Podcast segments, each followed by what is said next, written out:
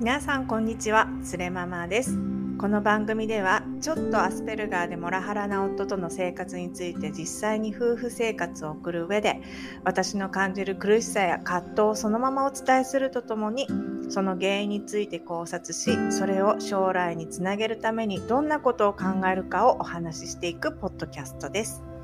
同じようなパートナーとの共感不足に悩める方に少しでも共感していただけるようなポッドキャストを目指していきます。はじめに皆さん、えー、こちらのポッドキャストにお越しいただきましてありがとうございます。えっと、このポッドキャストクリックしていただいたということは同じような悩みとか葛藤を抱えた苦しみとかですね抱えた方だと思いますのでまずはこのポッドキャストを見つけていただいたことに御礼申し上げます。で、えー、前回までにですね、えー、っと旦那さんとの夫婦喧嘩ででまあ旦那さんがよく言う言葉としては女性は家事育児をもう全面的にやるべしもうそれができないんだったら、まあ、仕事なんてやめちゃえばっていうような感じの考え方なんですけれどもそれについてはその女性は核あるべき家事育児をやって家にいるのをメインの役割とするべきっていう枠組みにはめた考えなのでこれっていうのは、えー、女性差別であるっていうことを話しました。でそういった枠組みに当てはめることで、えー、私の自尊心を下げちゃってる。あの既存することをやっている。あの私を攻撃しているっていうふうに、えー、私は、えー、考えました。まあえーとそうですね。こうやって枠組みに人をはめちゃうことは差別なんだよっていうのことをですね宮台宮台、えー、先生が、まあ、これはあのおしなべて人を枠組みに対してえー、はめてその人の自尊心を傷つけることは差別であるっていうふうにおっしゃってた、えー、ことを参考に私は考えました。でそのことを前回考えたんですけどじゃあ私はどうなのかなっていうことを考えました。で、えーと、あすいません言うの忘れてたんですけれどもで、えーと、このポッドキャストの今日の前半では、まあ、女性差別と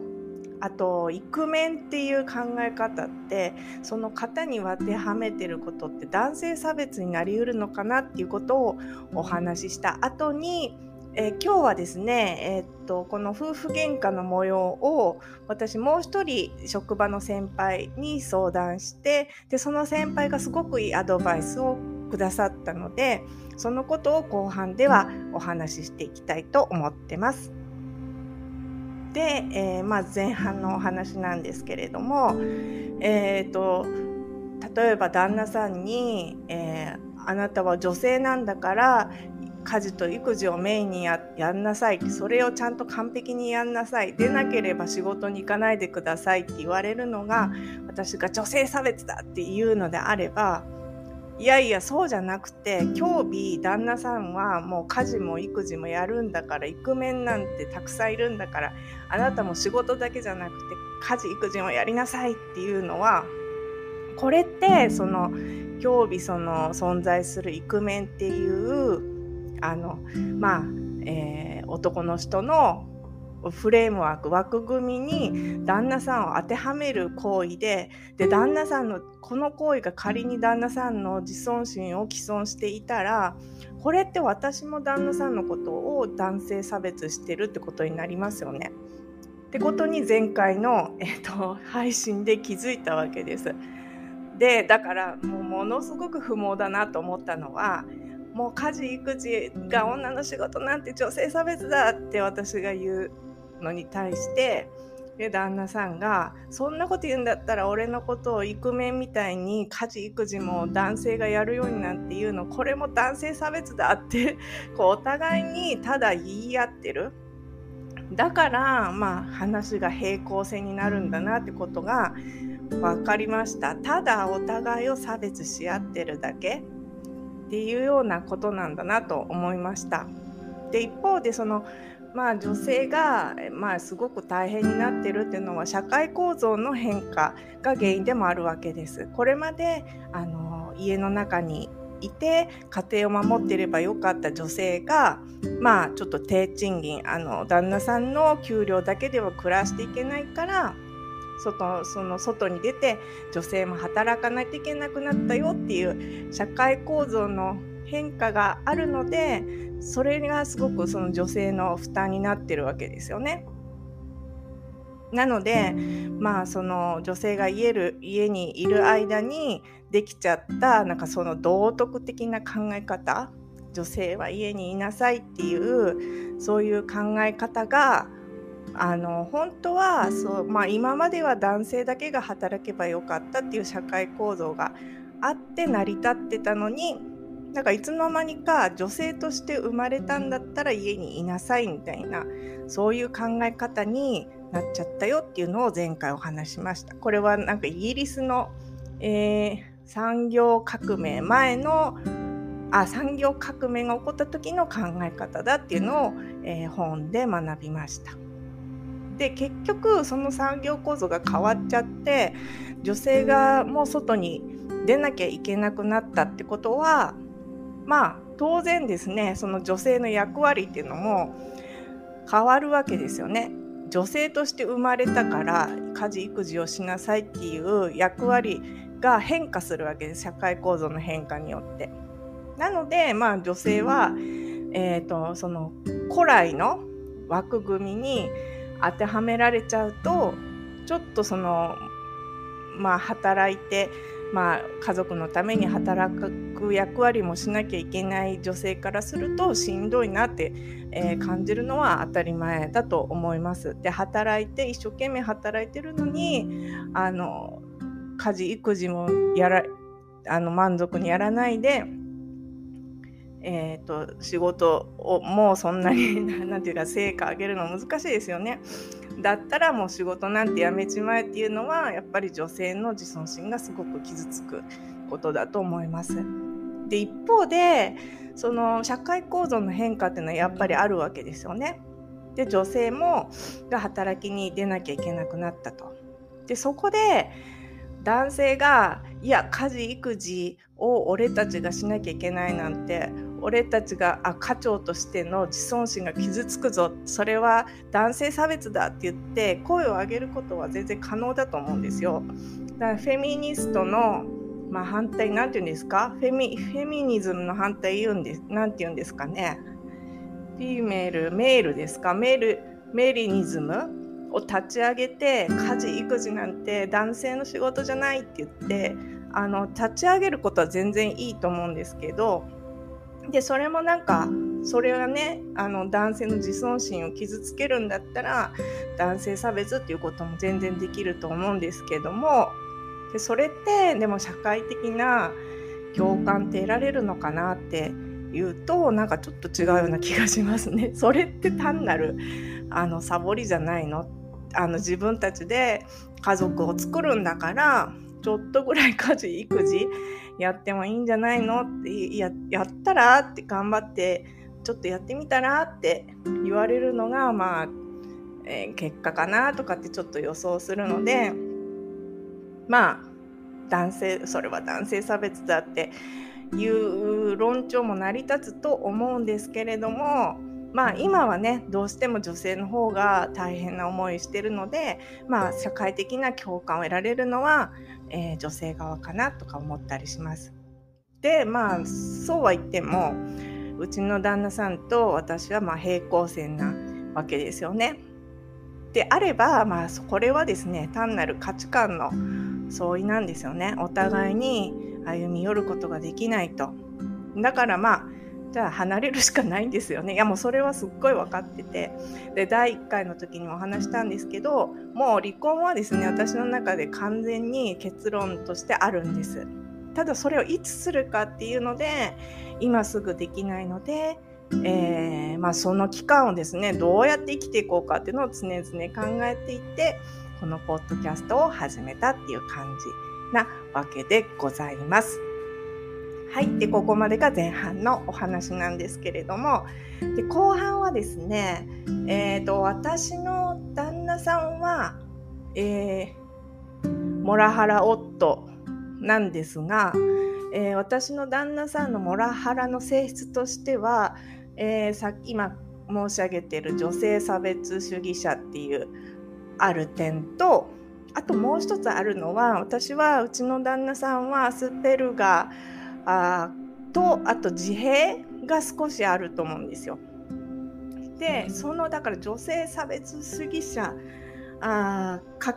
かける、えー、自閉とアスペルガーのコラボみたいな感じの旦那さんの人格を私は、ま私なりに分析したんですね。私はこれは個人のあの意見なんですけれどもその全然お医者さんに見てもらったわけじゃないんですけれども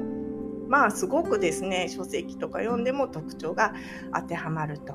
で今までその女性差別主義的な側面を、ま、について旦那さんの研究をしましたけども今度はですねアスペルガーとか自閉の、えー、点について考えていきたいと思います。というのもですねでこの夫婦喧嘩私もえー、っともうとにかく私旦那さんといると私自分自身がすごく小さな人間に思えるとどれだけ頑張っても仕事も家事も育児もどれだけ頑張ってもできてないところだけをとにかく責められると。でも私は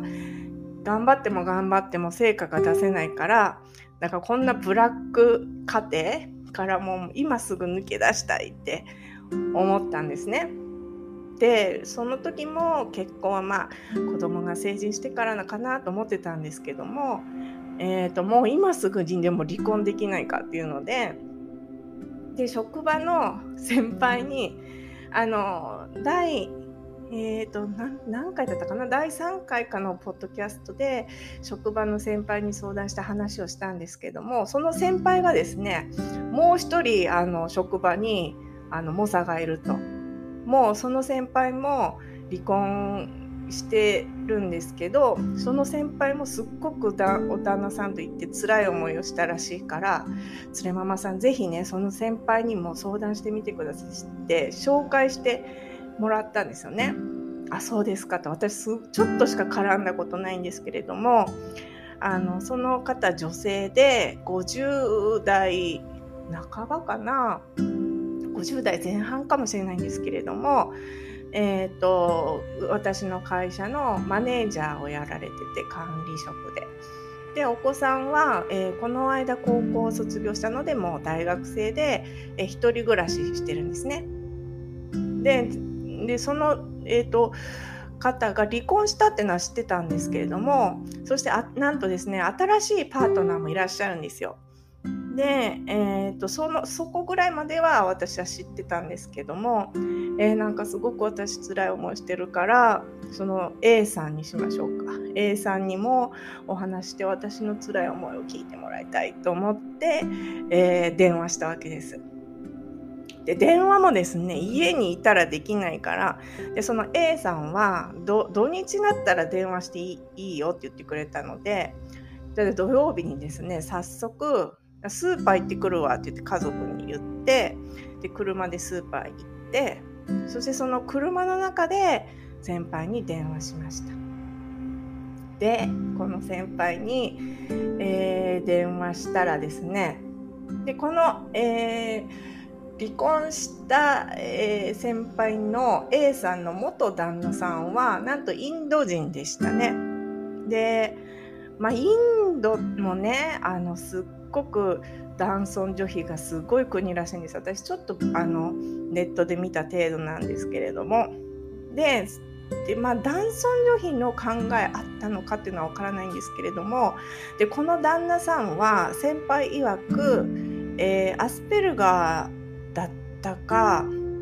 えーえー、ASD の自閉だったかちょっと忘れたんですけれどもなんかそういったパーソナリティ障害のあの確定診断を受けたらしいですねお医者さんに。そして、えー、先輩はあのカサンドラ症候群って一度あの診断されたことがあるって言ってました。でこれ私カサンドラ症候群ってその医療的にある症状なのかって本当医学的にあのちゃんと定義された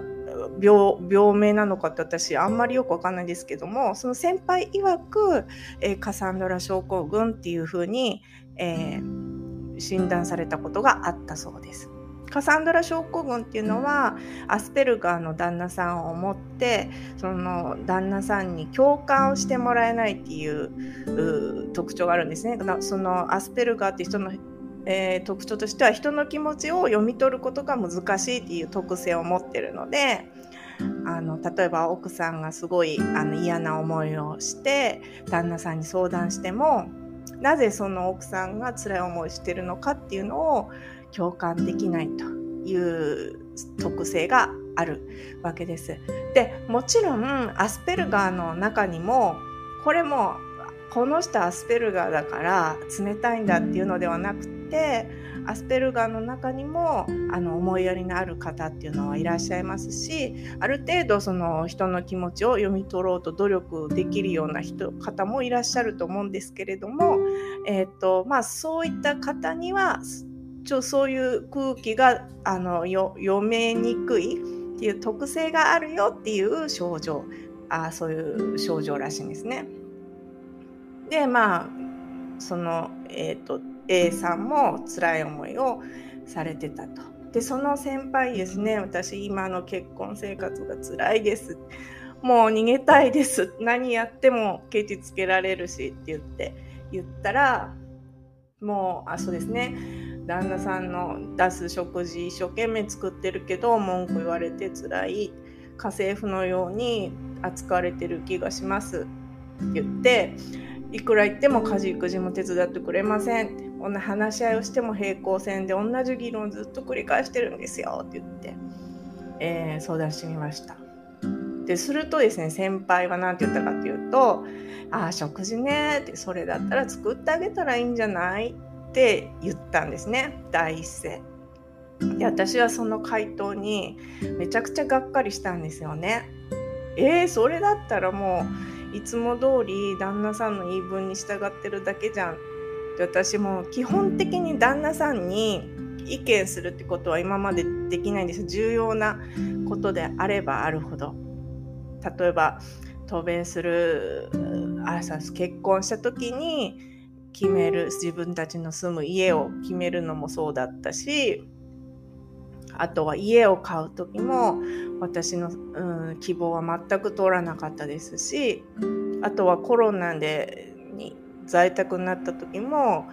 結局彼はそのフルタイムずっと働きたいから私の方でなんとか時間を調整して子供たちの面倒を見てくれっていう風に丸投げされて全部私の方で調整したんですね。でもあそうしたらいつも通り旦那さんの、えー、ことに言い分に従うだけじゃんと思ってすごいがっかりしたんですけれどもそうで今家族のために精一杯頑張ってんのにその努力が無視されて辛いっていう私の思いはどうなるんだろうと思ってちょっとがっかりしたんですけどもしょんぼりとね。そしたらその先輩が続けたわけです。で要するにそれって連れママさんのアテンションが欲しいんでしょ？いるよそういう人。めんどくさいよね。って言ってくれました。でこれ聞いてあそうだったのか。旦那さんは私のアテンションが欲しかっただけなのかもって思ったんですよね。で食事のこと文句つけてくるにもこんな食事出して子供がかわいそうとか言ってくるわけですよ。なんかそうそうでなんかその子供がかわいそうってそんな私みそぶらしい食事を作ってるのかなとかって思ってたんですけれどもで彼がすごく子供に栄養のあるものを食べさせたいっていうその正論なのかなと思ってたんですけどもなんかよくよく考えると自分が単に美味しいものを食べたいだけかなって思ってきたんですよね。でその美味しいご飯を奥さんに作ってもらうことで彼の自己肯定感が上がるなんかただそれだけのような気がするなと思ってたんですよ。思ってきました。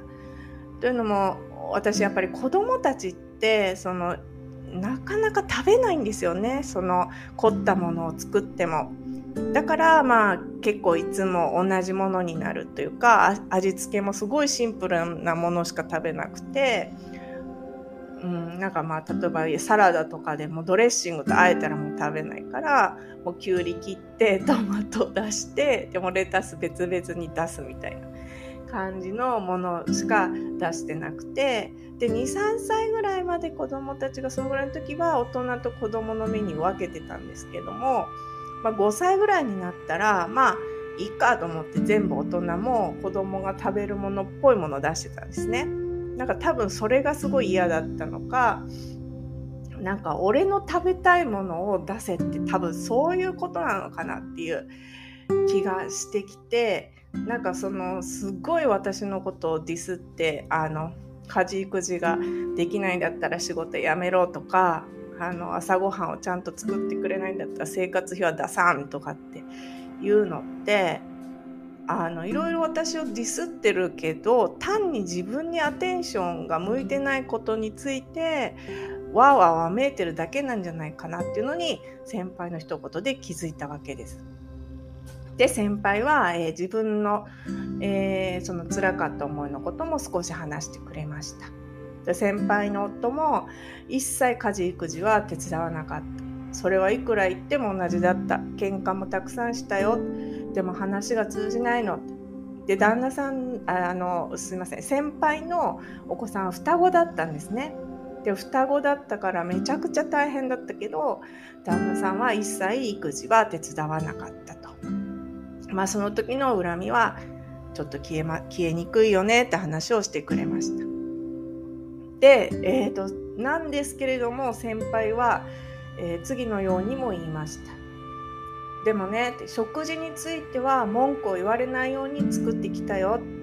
そしてね離婚を切り出した時に夫に言われたと。たらあのもう離婚していい？ってお父さんにあお父さんじゃない。旦那さんに聞いたらばえ離婚したら僕の食事は誰が作るの？って聞かれたんです。でまあそれを聞いて先輩はあ改めて私はそういうふうにしか思われてなかったんだなって思ったよってちょっと辛い思い出を話してくれました。でそうしてたら、えー、離婚した後ですねアメリカでは離婚したらま別居してで、えー、基本的に 50%50% の親権になるんですよね。だから子どもたちはパパとママの方行ったり来たりするわけです。例えば1週間ママの方。次の1週間パパの方。でちょっと子どもたち結構かわいそうなんですけれども結構そうやってるご家庭があります。でその離婚した後に夫と子どもたちが面会した後に夫が子どもたちに向かってあママの作ったご飯が食べたいなって言ってたことがあったんですって。でこれを聞いて先輩は何て思ったかっていうともう勝ったって思ったらしいです。もう完全勝利したって思ったらしいです。もうあの 離婚あの、まあ、離婚結婚してる間もですねもう食事は完璧に作ったんですってそれはななんでだったかな？まあ、先輩なりのポリシーだったんでしょうね。でもう離婚した後に旦那さんがママの作ったご飯が食べたいなとぽつりと言ったのを聞いてもう本当完全勝利を確信したらしいです。めちゃくちゃかっこいいですよね。でその後先輩はもう一回言いました。連れママさん悪くないよ。十分頑張ってるよ。悪いのはあなたを傷つける旦那さんの方だよ。でも食事は作ってあげたらいいんじゃない？そんなに食べたいんだったら。そして時が来たら離婚するんだよ。そしたら勝ちだよ。幸せな未来が待ってるよ。って先輩は言いました。かっこいいですよね。でもですね離婚する時期についてはもうちょっと待ったらって言われました。えーと、子どもたちの大学費用がたまる時期とかあと家ですね。共同購入した家があるのであとはそう家とやっぱり子どもの学費が大変じゃないのって言われました。で私は本当にそう思うので一番大事なのは子どもたちで家と学費がすごく大事ですって答えました。でもめちゃくちゃ高いんですよね学費。で私ももう出てってやるとは言いますけど、まあ、日本でだったら離婚しても暮らせると思うんですけどちょっとこうアメリカで離婚して別々に暮らすっていうのは難しいかなと思いました。あすいませんちょっと電話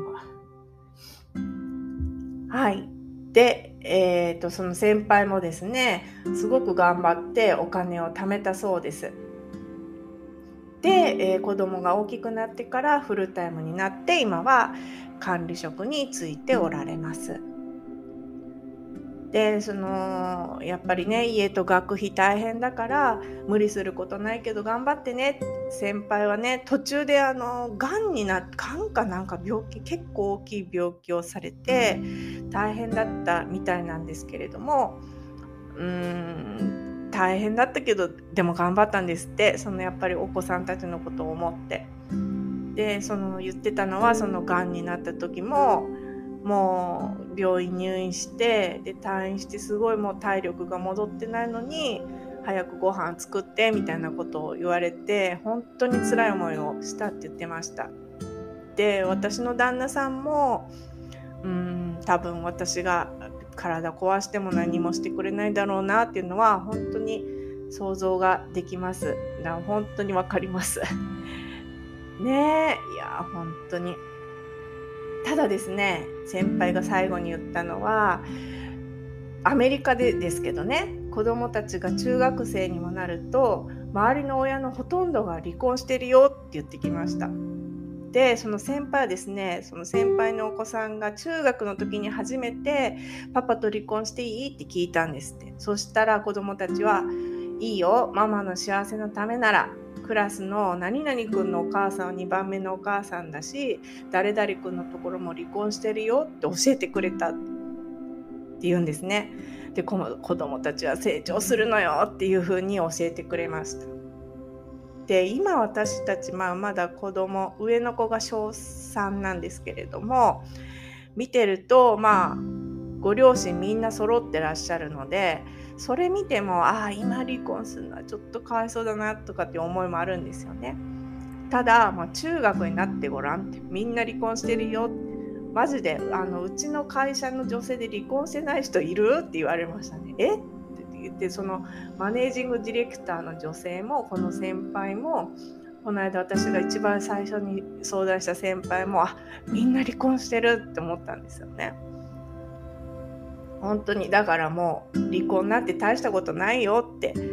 言われてえー、って世界はそんなことになってたのって思ったんですよね。でもそのクラスの人がほとんど離婚してるってことを先輩はその子供たちに教えてもらうまで知らなかったって言ってました。で先輩は今ですね新しいパートナーと一緒に暮らしてましてすんごく優しい日本人のパートナーなんですけれども羨ましいなって思って見てます。でうん、で私もですねもう本当もらおうとか捕まえちゃうんですよねって言ったらもう先輩がですね男を見る目がないんだったら自分で選ばないで人に紹介してもらってねって言われました。そして離婚は全然大したことじゃないよ。自分の人生を幸せにするための一つのステップだよ。でもね今は一番大事なことは何か考えてね。大変だけど頑張って次は幸せになれるよって言ってくれました先輩が。で私はそれを聞いてすごく元気が出てそれでもうこのあと10年ぐらいですかどうやって過ごしてやろうと思ってまあその中の一つの方法がこうやってポッドキャストを始めるってことだったんですよね。で次回少しだけね先輩の話続きがありますのでお話ししていきたいと思います。本日もご視聴いただきましてありがとうございました。皆さん旦那さんに負けないで旦那さんよりも豊かで幸せな人生を送りましょう。ではまた明日です。それでは。